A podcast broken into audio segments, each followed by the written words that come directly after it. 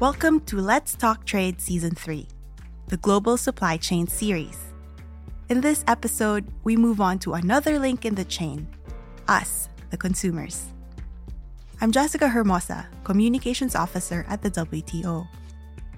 We've so far traced the journey of goods and components from the manufacturers to the assembly lines and to the ports and container terminals, hearing all the while that consumer shopping habits during lockdowns disrupted the supply chain. This time, we will hear the consumer's perspective and how our changing shopping behaviors unleashed the supply chain crisis. So, let's talk trade.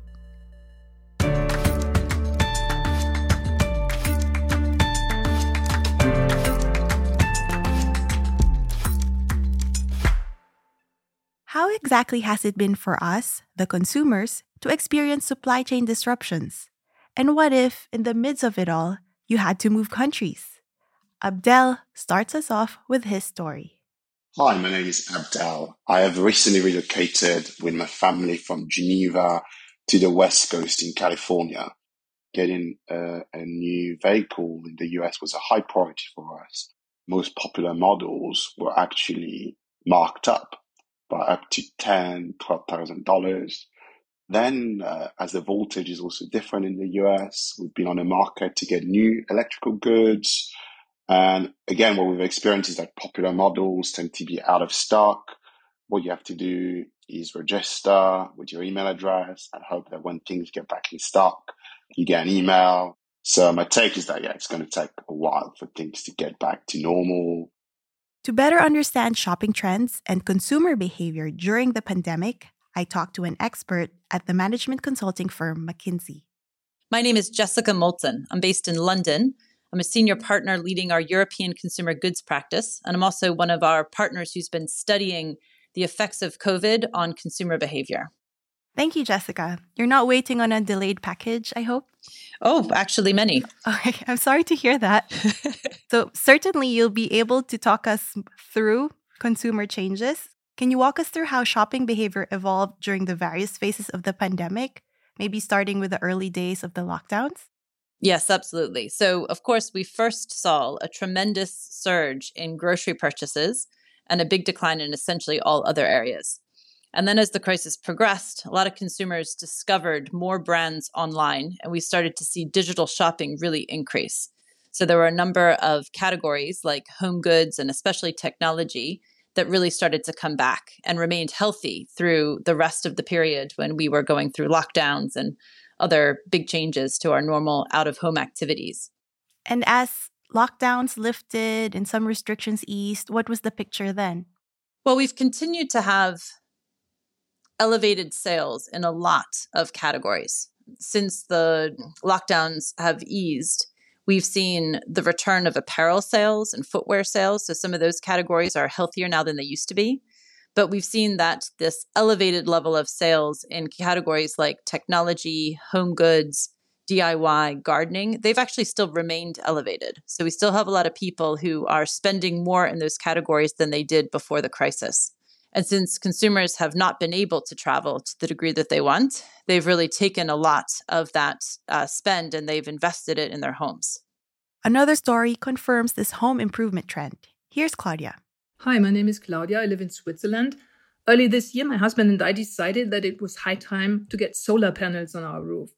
We gathered quotes from different installers, heard warnings about the unpredictability of supply from China, and therefore chose panels made in Germany. And then nothing happened. When I called the installer last week, he told me he was overwhelmed by demand.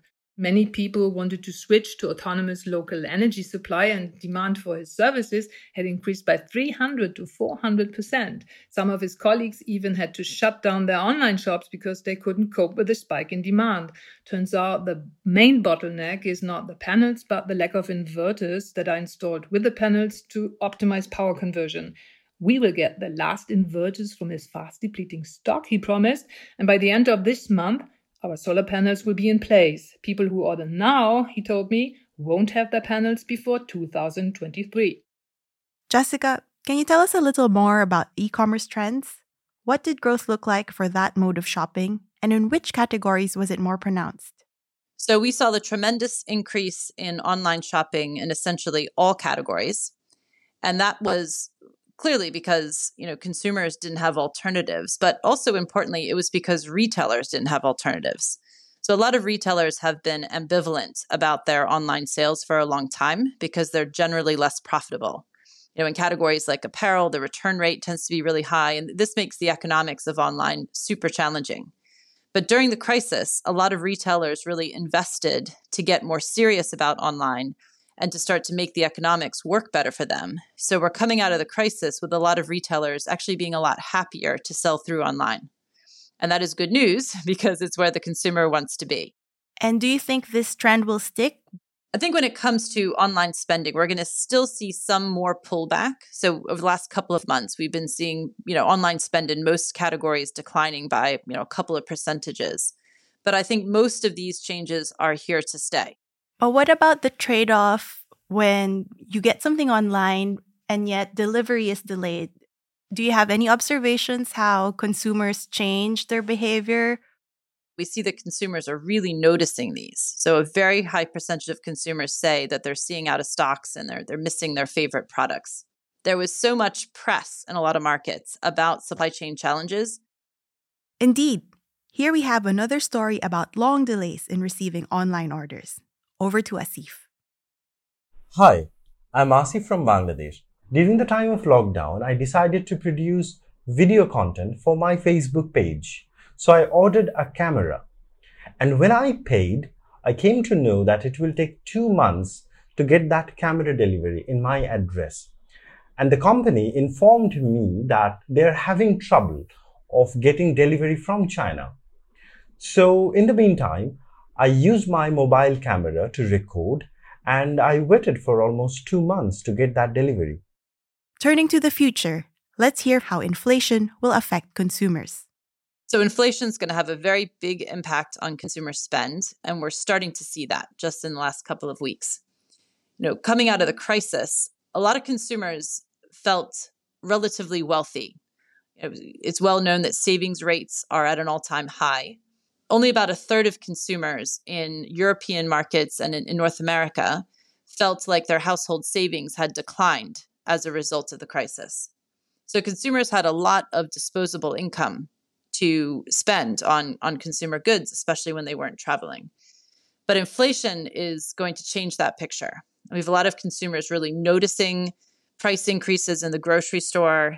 They say they are pulling back on some areas of disposable spend, and we expect this will really accelerate. In our surveys of consumers in Europe and the US, 50% say that they haven't returned to their previous out of home activities. So in other words, they're not going as to many to as many restaurants, they're not doing as much travel, they're not leaving the home as much as they did in 2019. And it's still a question mark on whether or not we're going to get back to, you know, 100% or 90% or 80%. But I think it's increasingly clear that we all developed a lot of patterns of behavior and a lot of hobbies that we liked. You know, we've become more competent cooks. We've developed more home pride. Uh, we have, you know, discovered other activities, you know, in the home that we really enjoy. So gardening sales remain really elevated.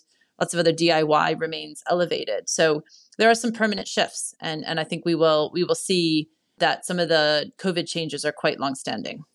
Thank you, Jessica. That's really insightful.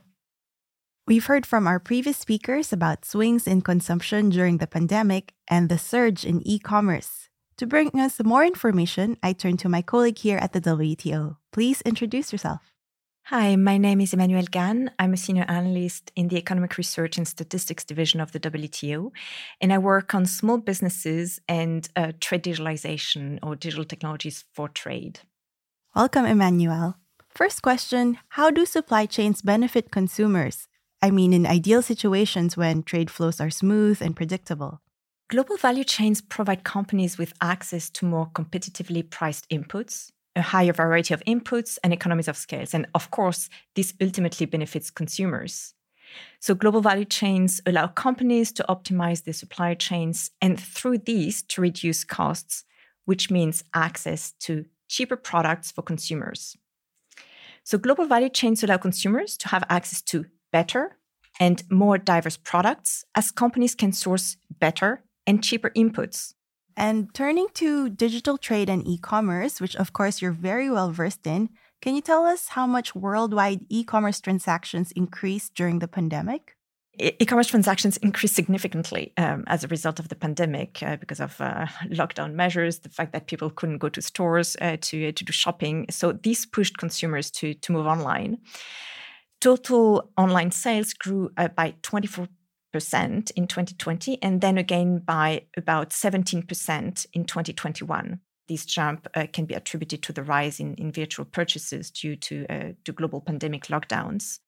Many countries have seen drastic growth in e commerce as a share of total retail sales, with some reporting growth that were two to five times faster than the five year average before the pandemic. For example, the UK and Spain reported a near fivefold increase in e commerce sales in 2020. So, considerable growth. Uh, in response to lockdown measures and to consumers' migration to digital, Brazil, Spain, and Japan also saw the largest increase in number of businesses selling online. Now, in terms of, of regional shares of uh, global e-commerce sales in, in 2020, Asia Pacific was estimated to account for more than 50%, 51% exactly, followed by North America, Europe, Latin America, and the Middle East, and then Africa with uh, 7%. This boom in e commerce has accelerated changes and innovations in how supply chains are managed. I talked to someone who knows a lot about supply chain management in emerging economies, especially in the Gulf Cooperation Council, GCC. My name is Sushant Balakortirao. I'm the head of global partnerships in the office of the chief executive officer of Agility. Um, as for Agility, we're a company operating and investing in supply chain transformation and perhaps some characteristics about agility. We're a global company with roots in the GCC. Uh, we consider ourselves specialists in emerging markets.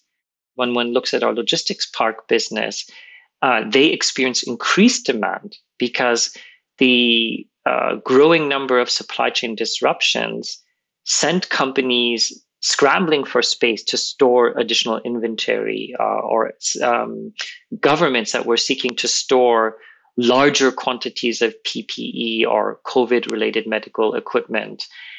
There was such a surge in demand for online purchases that again, more warehousing space was required. So, so that's an example of a business that really had to respond fast and, and had an increase um, in demand for their services. When you talk about the increase in e commerce and the need for um, more space to house that, I'm wondering if consumers, when they're experiencing supply chain delays for deliveries, did that mean more stocks in the warehouse? Could you elaborate more on that? The e commerce market in general, if you will, went on steroids during the pandemic as more and more consumers faced with restrictions, faced with lockdowns, simply didn't have other choices to make purchases.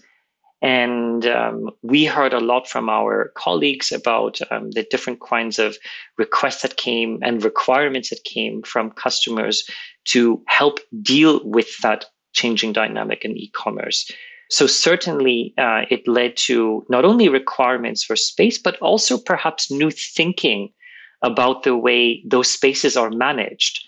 And I would say that perhaps it in some ways gave an impetus to the beginning of the warehouse of the future and the warehouse of the future where there's more AI being used uh, in the warehouse configuration to allow for better allocation of space and better allocation of, of product uh, selection there are other examples where robots that were previously single purposed in warehouses are now multi purpose robots that can um, handle warehouse inventory, replenishment, uh, even cleaning the floors with, with just one robot.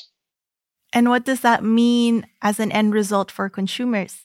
Well, there's two sides, right? When you talk about this uh, e commerce boom that came through the, the pandemic, as more and more consumers became comfortable with making online purchases, it also means that their open mindedness might possibly also grow to try new technological developments in the e-commerce space.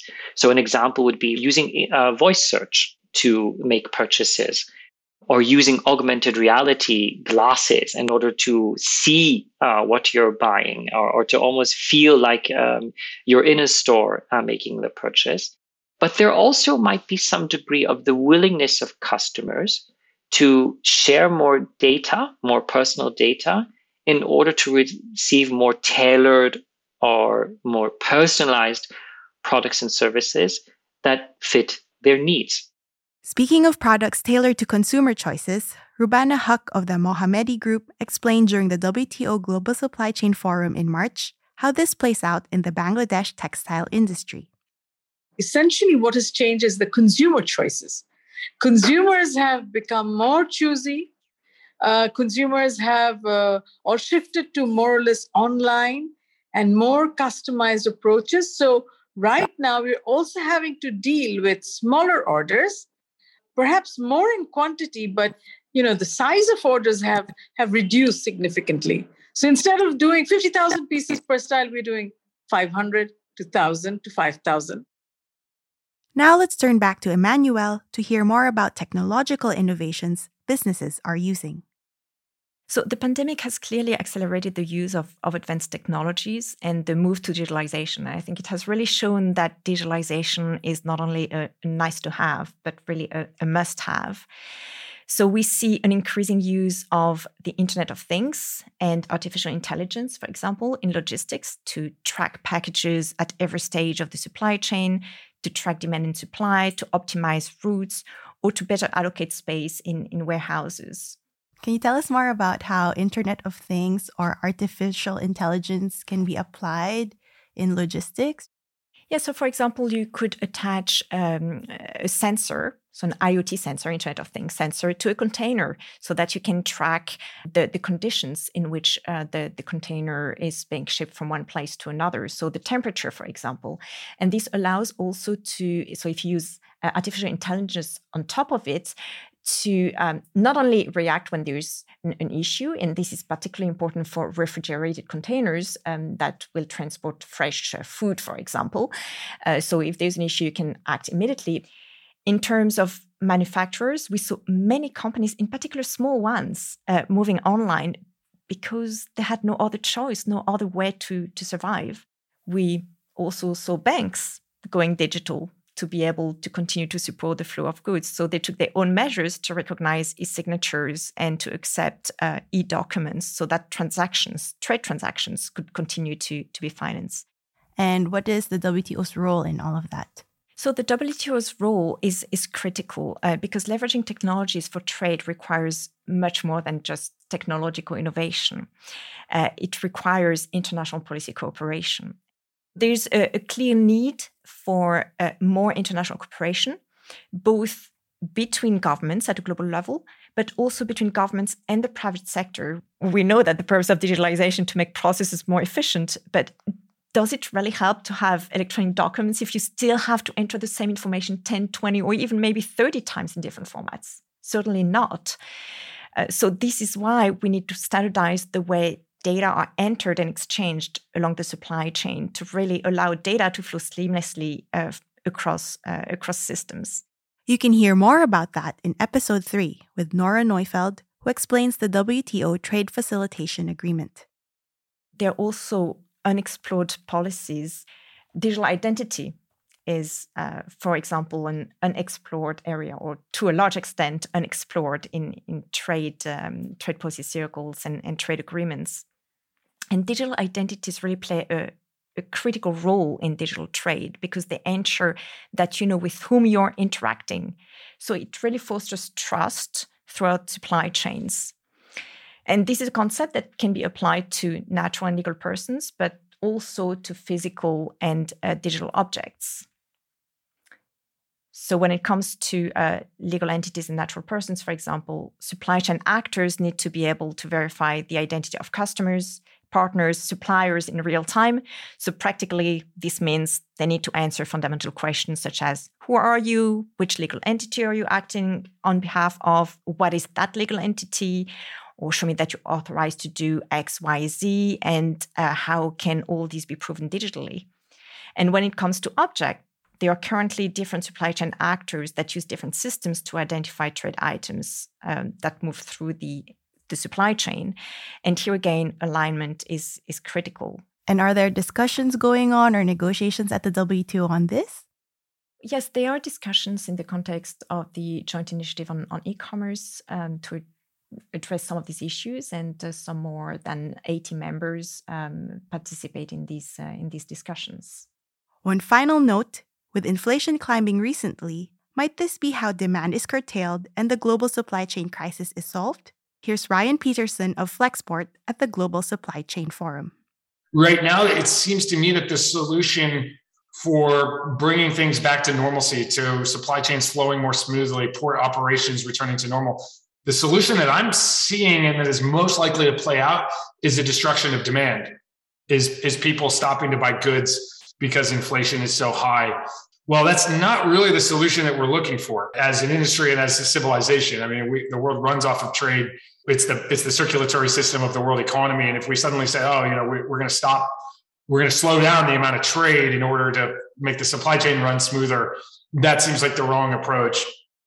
Yes, indeed, that seems to be the wrong approach. International trade um, is a formidable lever of economic development. Uh, it benefits um, countries across the world, in particular developing countries. So um, the solution is not to stop buying, uh, it's to find a solution to the supply chain bottlenecks by better addressing uh, the uh, supply and uh, the evolution of supply and demand worldwide.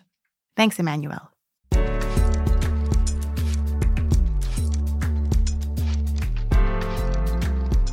So that was our consumer episode in this supply chain series.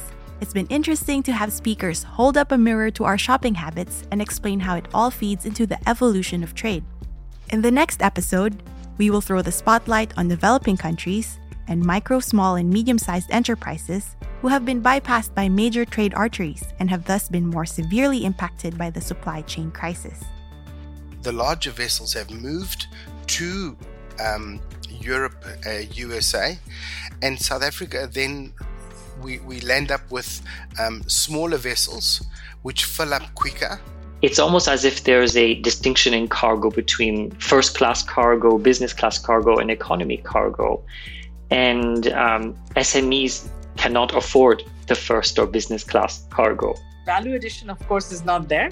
We're still doing basics. We're still exporting around $5 uh, billion worth of just t shirts. Tune in next time to Let's Talk Trade.